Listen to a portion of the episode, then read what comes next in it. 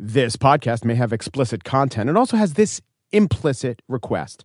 If you follow me on Twitter, why not follow the gist at Slate Gist? It's Wednesday, October 31st, 2018. From Slate, it's The Gist. I'm Mike Pesca, and I hope you're having a spooky day. The president would like you to know that a scary band of ghouls and goblins are headed your way. yes, the president of the United States is basically the host of a late night monster movie show on your local independent TV station. In New York, we had Zacherley. Vincent Price did a version of this on the national level. You know, the Count Floyd from SCTV type. We got a scary one for you this week. And the puns. Oh, the puns. It's going to be fiendishly fun. After the 11 o'clock eyewitness witches brews. That's Trump. That's all Trump is doing. His main talking point over the last week and a half has been Welcome to Presidential Chiller Theater. Does the caravan spook you? How about now? Soros!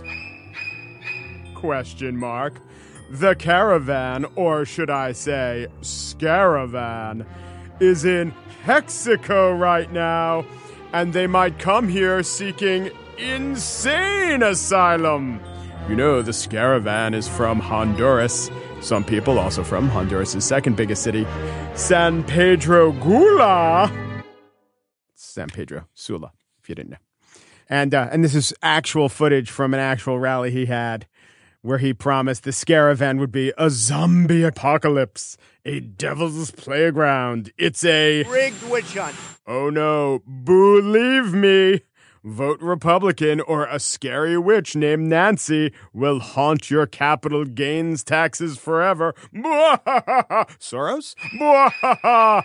On the show today, I bring you some congressional races and the debates therein, which of course will clarify things for the voters in those districts.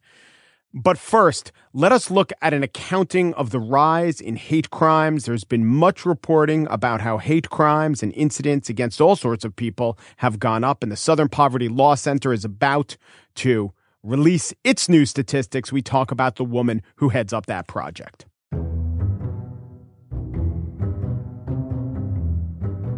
Let me tell you about the next Slate Live event that I'm involved in. Slate's best political minds will break down the midterm elections and possibly just break down, depending on the results of the midterm elections, in a live conversation in Brooklyn.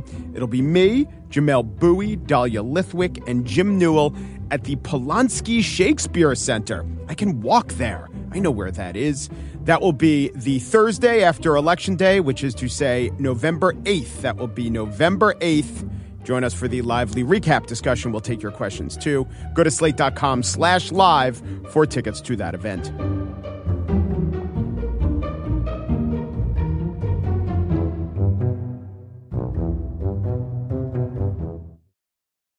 Perhaps you've heard, as I have, that incidents of anti Semitism have increased by 60% since 2016.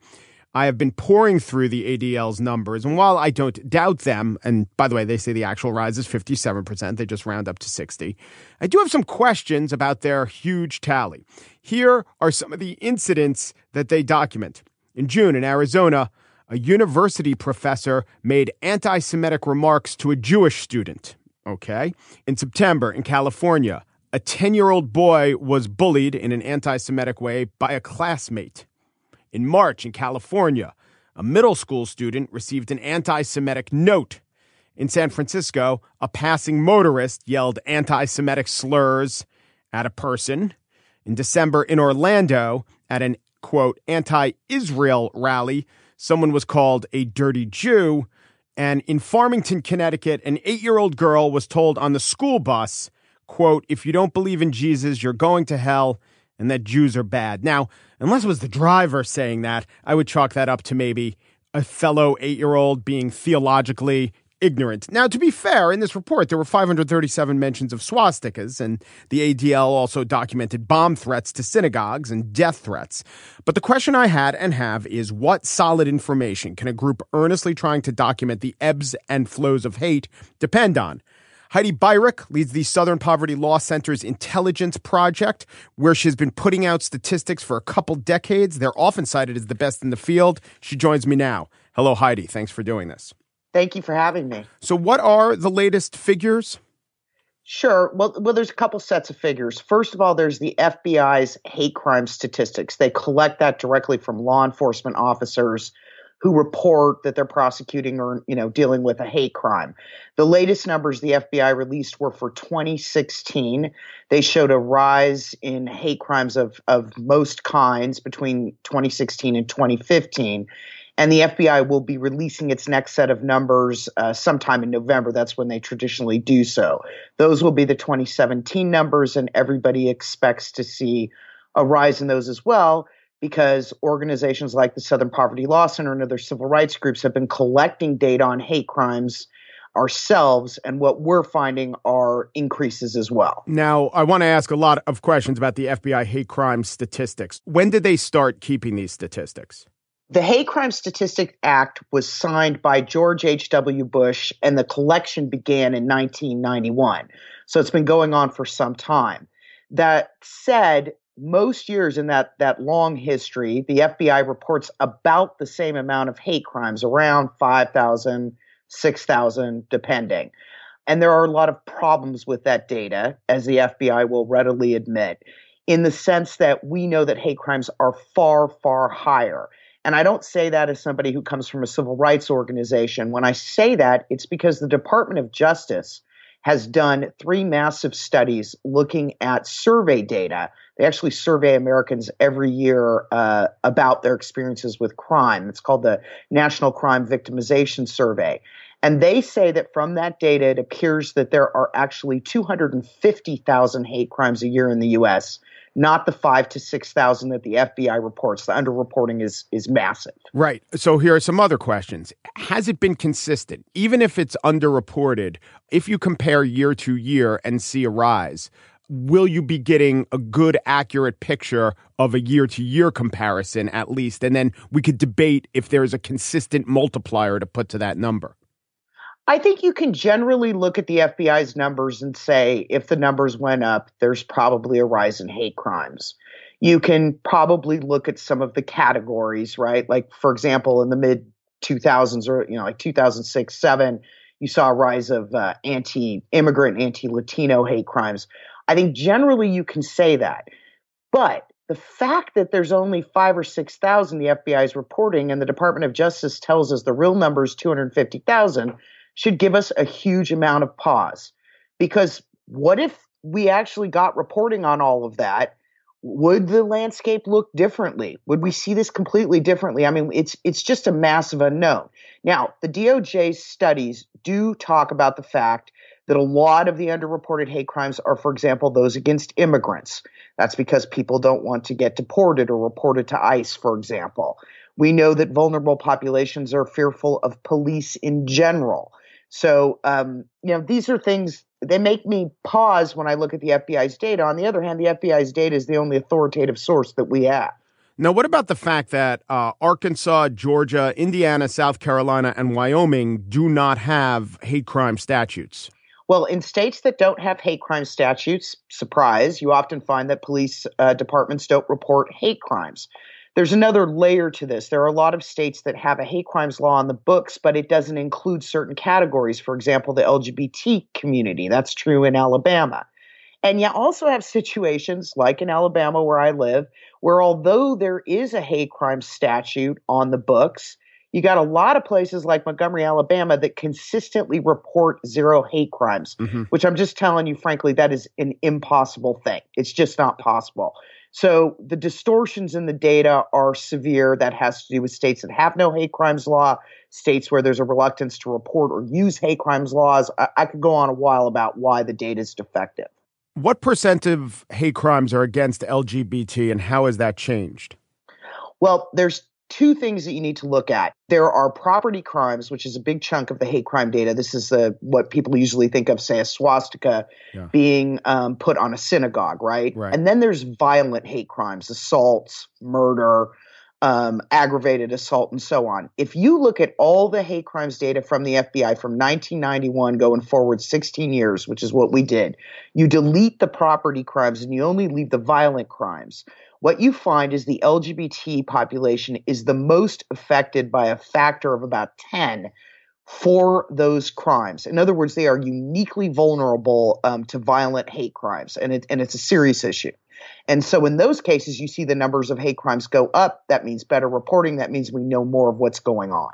Yes, I do see it as a good thing. But in terms of trying to assess the accuracy of either the federal numbers or your numbers, how much of it is that we're only now seeing those crimes? If I want to assess the increase in hate crimes, I was wondering what percent of overall hate crimes are LGBT hate crimes if we know that that is a group that, you know, 20 years ago we'd see reporting of zero in many districts and now we're seeing reporting of some just because they're being seen now in a way that uh, they haven't been. Well, I hope that that is the case. Um, usually in the hate crime statistics, the biggest categories of hate crimes are anti black and anti Semitic yeah. in general. Um, and the LGBT population is about 3% of the population. It's a small number, but th- that's also true of Jews who are about 2, 2.5%. So the numbers aren't going to be that high, anyways. I think what we worry about is are they completely out of whack to that population size? Yeah. And and you make a good point. I mean, as the reporting goes up, does that mean the LGBT population is facing more hate or less hate, or that there's just better reporting? That's unclear. And I have to emphasize once again, the data is also really bad and doesn't represent, you know, 245,000 hate crimes a year. So we got a problem, anyways, in, in trying to take this analysis too far. So you use statistics from the FBI, and we talked about um, their their deficiencies. You use statistics from the National Survey, which is the uh, survey that indicates that it's not five thousand; it's more like two hundred fifty thousand. What other places do you get your statistics from? Sure. So the Southern Poverty Law Center and a lot of civil rights organizations, the Anti Defamation League, Muslim advocates, I, I, could go on, have also been collecting data about hate and bias incidents. We've been doing that at SPLC for about 20 years. The bulk of that data is coming from news reports, uh, some from law enforcement reports if we happen to, to get that in or cops report something to us. That data is another set that can kind of be compared to what the FBI has and so on. It is, of course, warped by the fact that it comes from press reports, right? There's sort of a bias in that long, you know, first of all, papers aren't everywhere and they tend to just report on more extraordinary crimes and they report more on hate crimes today than they did say 5 years ago or 10 years ago. What our data shows, given all those problems, is that there has been a rise in hate crimes basically over the last three years that has been significant. The FBI's data from 2015 to 2016 verified that jump, and we expect the data that'll come out in November will verify that that jump. I've read through the uh, ADL's audit of anti Semitic incidents, and unlike the SPLC, I see incidents like tauntings at school and things that wouldn't rise, things that are mean and perhaps, yes, perhaps anti Semitic if they had it, but I don't know how you could put those in a report about hate crimes. Yeah, I, those. I mean, I think the term incident is correct by the um, ADL, and because I've been collecting data for a long time, they have seen trend lines where you're seeing more of those things. But that is not a hate crime, right? Yeah. If I scream a slur at someone on the street, that's not a hate crime. That's a hate incident. It's a troubling thing. We don't want more of that going on, and that's what the ADL's uh, data reminds us, right? Why are these things happening? What should we do about it? But it's not a hate crime. That's different. But from your perspective, uh, knowing what you know, once attention gets focused on a societal ill, one might think about anti Semitism it might be the case that the incidents don't rise that much, but the reporting rises or the sensitivity to the incidents rises. Perhaps the victims or the recipients of a taunt will be a lot more likely to report them, to take them seriously, to even code them ah. mentally as anti Semitic. I think about, you know, when I'm in high school and some jerk makes fun of five people in a group and maybe one of those taunts includes an anti Semitic taunt. Anyway, it's a whole basket of reasons why reporting of such incidents might go up without the actual underlying number of incidents going up as much as the reporting is. Oh, I, I, actually agree with you on, on that point. I mean, the fact of the matter is that we have been talking in, in you know recent years, especially with the rise of Trump, a lot more in the media, organizations like mine, about hate and you know domestic terrorism driven by white supremacy. We've seen things like Charlottesville, and I do think those discussions could make people more willing to say something you know, when something happens to them to bring it up, right, to report it, then they, yeah. and it might have been happening before, but they just didn't report it. I agree with you. That is entirely possible. Um, I want to ask you about a specific report and tell me if you personally didn't work on this, but it's the alt right is killing people, and it's from earlier in the, it's from February that your organization put out.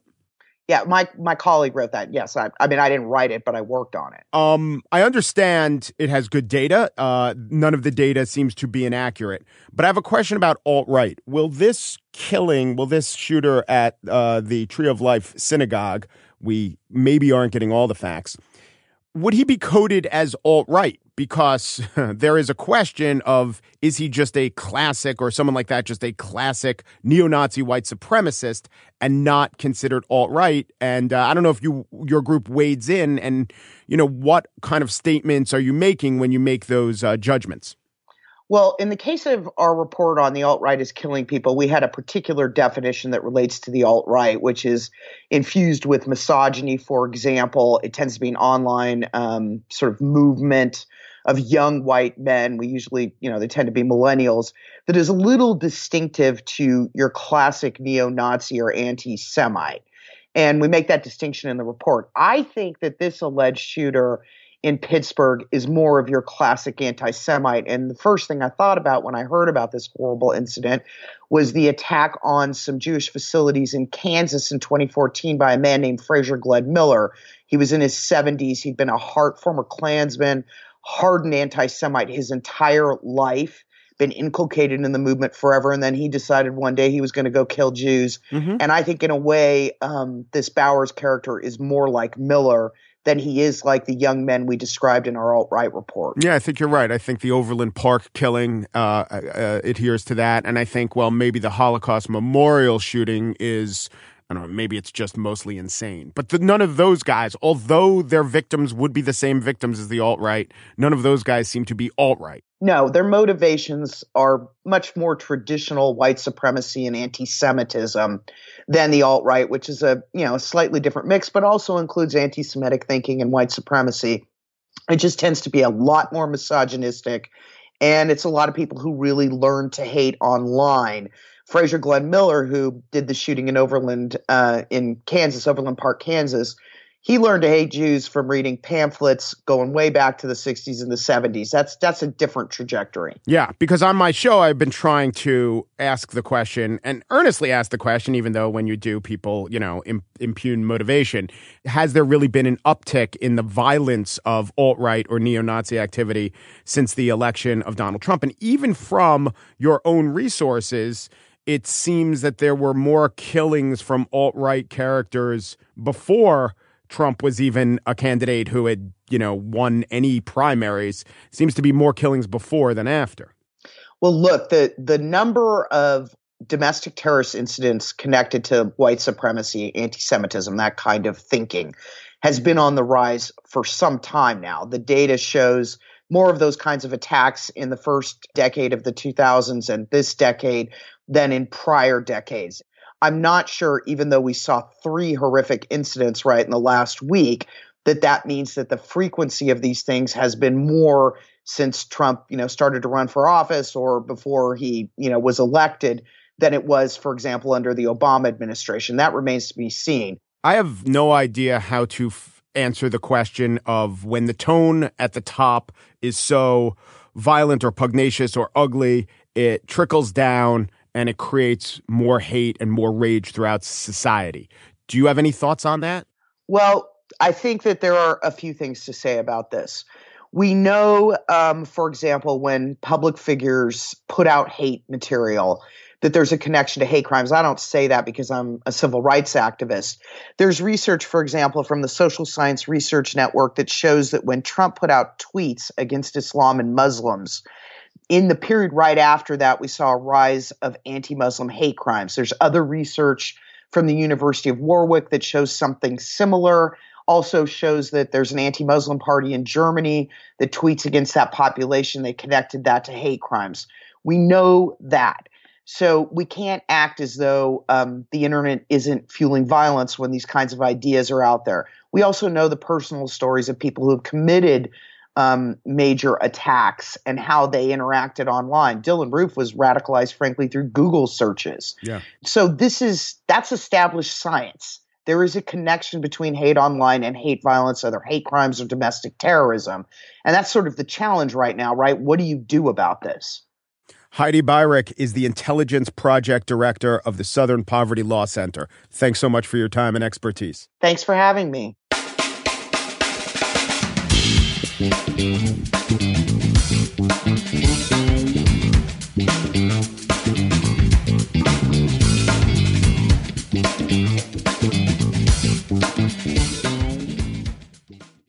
Now the spiel. The race for Congress is heating up, or to hear once and perhaps future Speaker of the House Nancy Pelosi tell it to Colbert, yeah, we got this one in the bag. What now I'm saying is we will win. we will win. We will win. Please don't say that. We will win. Please We don't say win. that. Do you want to say that on, on Hillary's fireworks barge that she canceled? please, please, please don't say that. Colbert looked like he was going to puke. To his credit, years ago, late night TV shows wouldn't dare put such a polarizing figure on a week before the election. How polarizing is Nancy Pelosi? Well, apparently, she is running for every contested seat in America. Pelosi's San Francisco values are wrong for America. California's 12th district is the one district in America where you won't hear mention of Nancy Pelosi. Or should I say, Nancy Pelosi. As you look across the close House races in the country, you see a couple of themes. The first is that Democrats are clearly emboldened. They're on the attack in districts that are not overwhelmingly Republican to start out with. If they have any ground, beneath their feet, if they have any wind in their backs, if they have any purchase on all the cliches about wind and ground, they're going for it. Which is to say, the mood of the district is very predictive of the tone of the candidates. Let us take Washington's 8th congressional district, which is in the middle of the state. The Republican incumbent retired, which leaves the door open for Dino Rossi to run as the Republican. He's a state senator. He's a calm, business oriented Republican type, but he is pro life though he doesn't really want to dwell on it. You know, I've always been very clear on this too. I've never run on that issue. Uh, my opponents always have run on that issue. So he believes in restricting a woman's right to abortion, and he will vote against a woman's right to abortion. But unlike his opponent, he's proud that he won't make that an issue on the campaign trail. I guess the element of surprise is always a fun thing. Perhaps he looks at the fact that his opponent, Kim Schreier, in this case, is vocally pro choice as sort of a character flaw. I can't quite figure it out. But he did go on in this debate to own where he stood on the issue. I just most recently finished as chairman of board of Special Olympics for the state of Washington. The USA Games that you saw here this last summer, I'm the chairman to help bring those here. So the most vulnerable are very important to me, and that's where it comes from. My my belief in, in, in the importance of life. I, by the way, would argue that one could both volunteer for the Special Olympics and want full reproductive rights. And unlike Dino Rossi, I would in fact vociferously argue it, unless maybe I was running in Washington's eighth. Like I said, it is an evenly split district, so Rossi, in a tough atmosphere, had to downplay some of his stances and reach for what Republicans seem to believe are the magic words. My, my opponent's number one supporter is Nancy Pelosi, who's probably spent more money against me than any other human being in America at this point in time. Kim Schreier had some magic words of her own, but hers were of a healing variety. As a pediatrician, she has some standing when she says, So I understand our healthcare system as a doctor, but also as a patient. And I got into this race because I want to make sure that every family in this district, in this country, can afford the care that they need. Now, contrast that with North Carolina's second district, where Democratic challenger Linda Coleman pressed incumbent Republican George Holding on the health care issue. And his answer was basically, that is my stance. And if you agree with my stance, vote for me. I voted to repeal Obamacare. As many times as I was given an opportunity to vote for repealing Obamacare, I did say I would have done it 62 times. The um, Obamacare didn't work. It's a fascinating race over there in North Carolina. It's really close. Although the 538 ratings say that Holding is a big favorite, last month a couple polls were released that indicated this was a one point race. Weirdly, or perhaps ingeniously, one of those released polls was a poll by the Holding campaign itself. I guess he figured that to goose complacent Republicans, he would have to make it clear that he could lose if they don't vote. And he looked at the Democratic Republican swing of his district, which Cook rates as Republicans as plus seven, and he thought it was good to emphasize the fact that he may be on the ropes. There's another really, really interesting component to this race, and it's racial. Holding is white, Coleman is black. The district is 74% white. No black Democrat represents a district so overwhelmingly white and Republican. It's not even close. Now, Utah's Mia Love is an African American Republican in a district that's only 1.8% African American. But Linda Coleman, representing this district, should this come to pass, should that one point poll be more accurate than the 538 ranking, Linda Coleman would represent something that we've not seen before. And it would also mean this is a huge wave.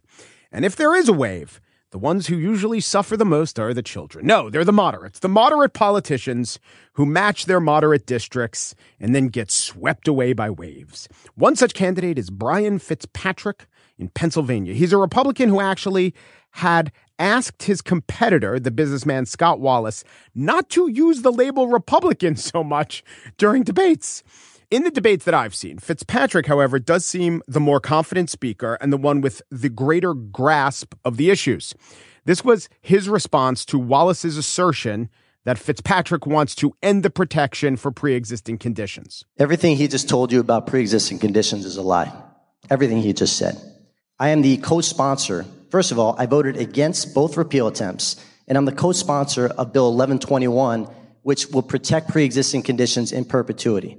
So, Scott, I don't know what bill you're referring to. Maybe you can give me the number. That was a sense of the House resolution, completely non binding. It doesn't do a thing, and you know it. 1121? Not true. And if you can give me the bill number of any time I've ever voted against pre existing conditions, you don't have it because it doesn't exist. I know how you voted. And you obviously don't. On the facts, Fitzpatrick is right. There are a lot of Republicans saying, no, no, no, I believe in pre existing conditions. But Patrick actually seems to believe in pre existing conditions as worthy of protection. He actually did co sponsor an actual bill, not just a sense of the House resolution that would have protected some pre existing conditions. He is also an FBI agent who opposes Trump a lot. He has introduced legislation about the release of presidential tax filings. And in this race, he has challenged Scott Wallace to release his tax filings. And Wallace, who is a millionaire, has declined to do so. He is exactly the sort of Republican you would want in Congress if you would ever want a Republican in Congress. And in 2018, I'm not sure you do, because the most important vote is for Speaker of the House. That's as important as every other vote that will come. There's so much at stake now, especially a rebuke of Donald Trump and his policies. 538 gives Fitzpatrick a slight chance to win the district, which is Pennsylvania's first. The district is slightly more Republican. And as is often forgotten in these forecasts, Fitzpatrick does seem to be the better candidate. In fact, during an earlier debate, Wallace muttered either ah, fuck or ah, shit under his breath as he was debating. And by the way, this debate took place in a synagogue, and he was standing on the bima, which is essentially the altar. But it's like the old adage goes as goes Pennsylvania's first congressional district, so go probably not too many other swing districts. That is, if Nancy Pelosi is right and the Democrats are going to win in a walk.